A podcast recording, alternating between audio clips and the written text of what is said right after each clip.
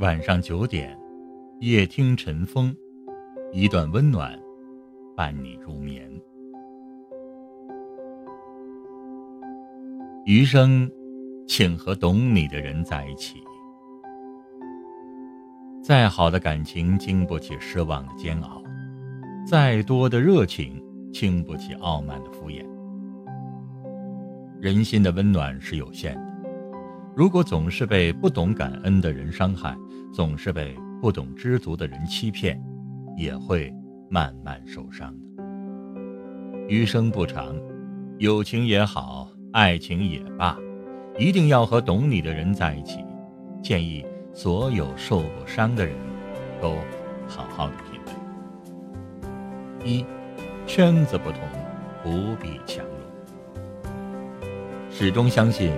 人与人之间是有磁场的，虽然很多时候这个东西我们都摸不着、看不见，但是它却深深地影响着我们的生活。不信，你可以观察观察身边的人，就会发现，每个人的生活交际圈都是和这个人的气质相近的。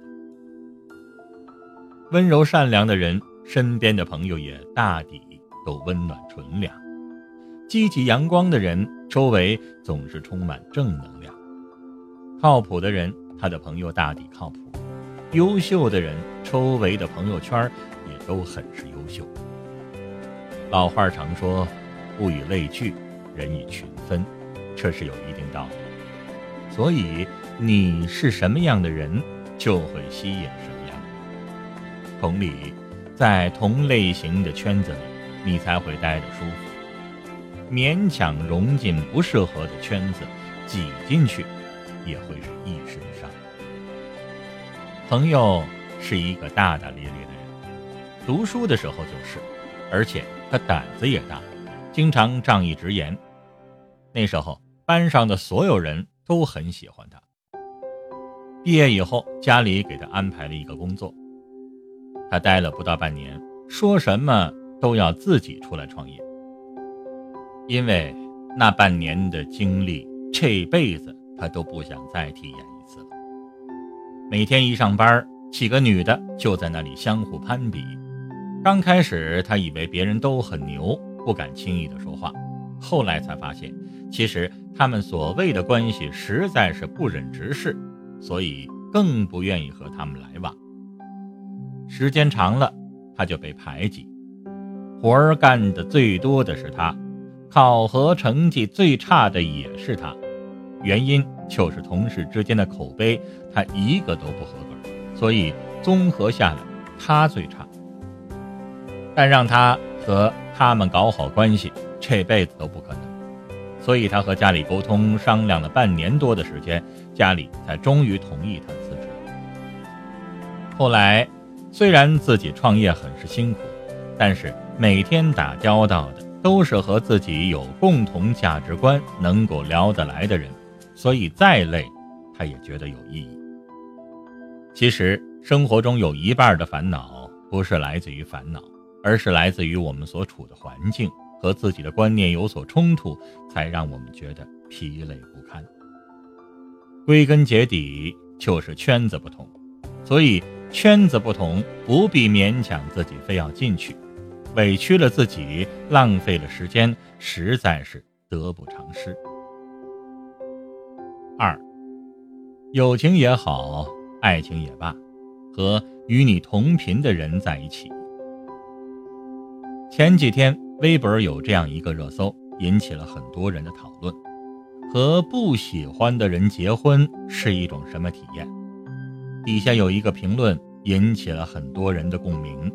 这个评论的内容就是：看完这个长长的文案，我只有一句话：强扭的瓜不甜。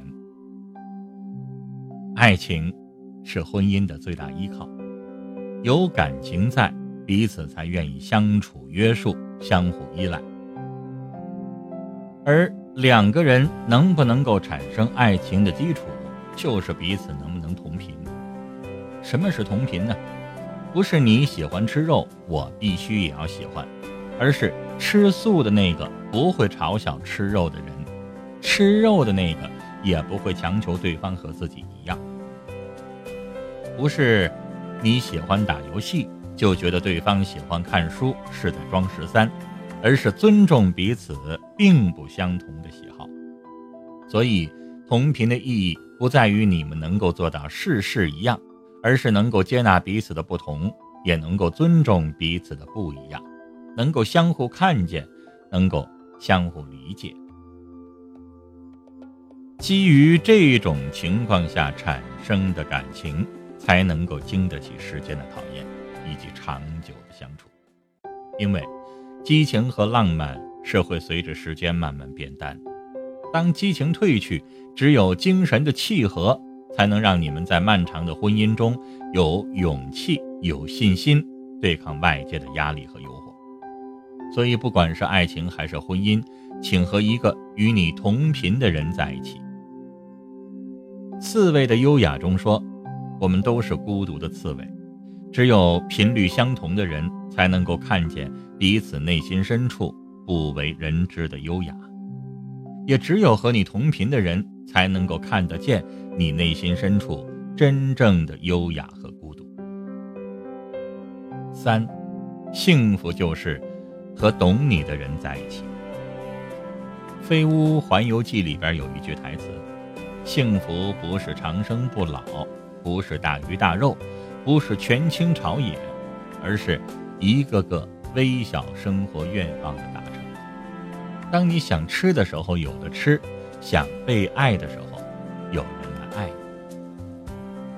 经过一些事儿，经过一些人，终于对幸福有了新的感悟。所谓幸福，不是豪宅美食，不是奢侈享受。而是在一群懂你的人群中散步，痴心的话慢慢听，贴心的人好好爱。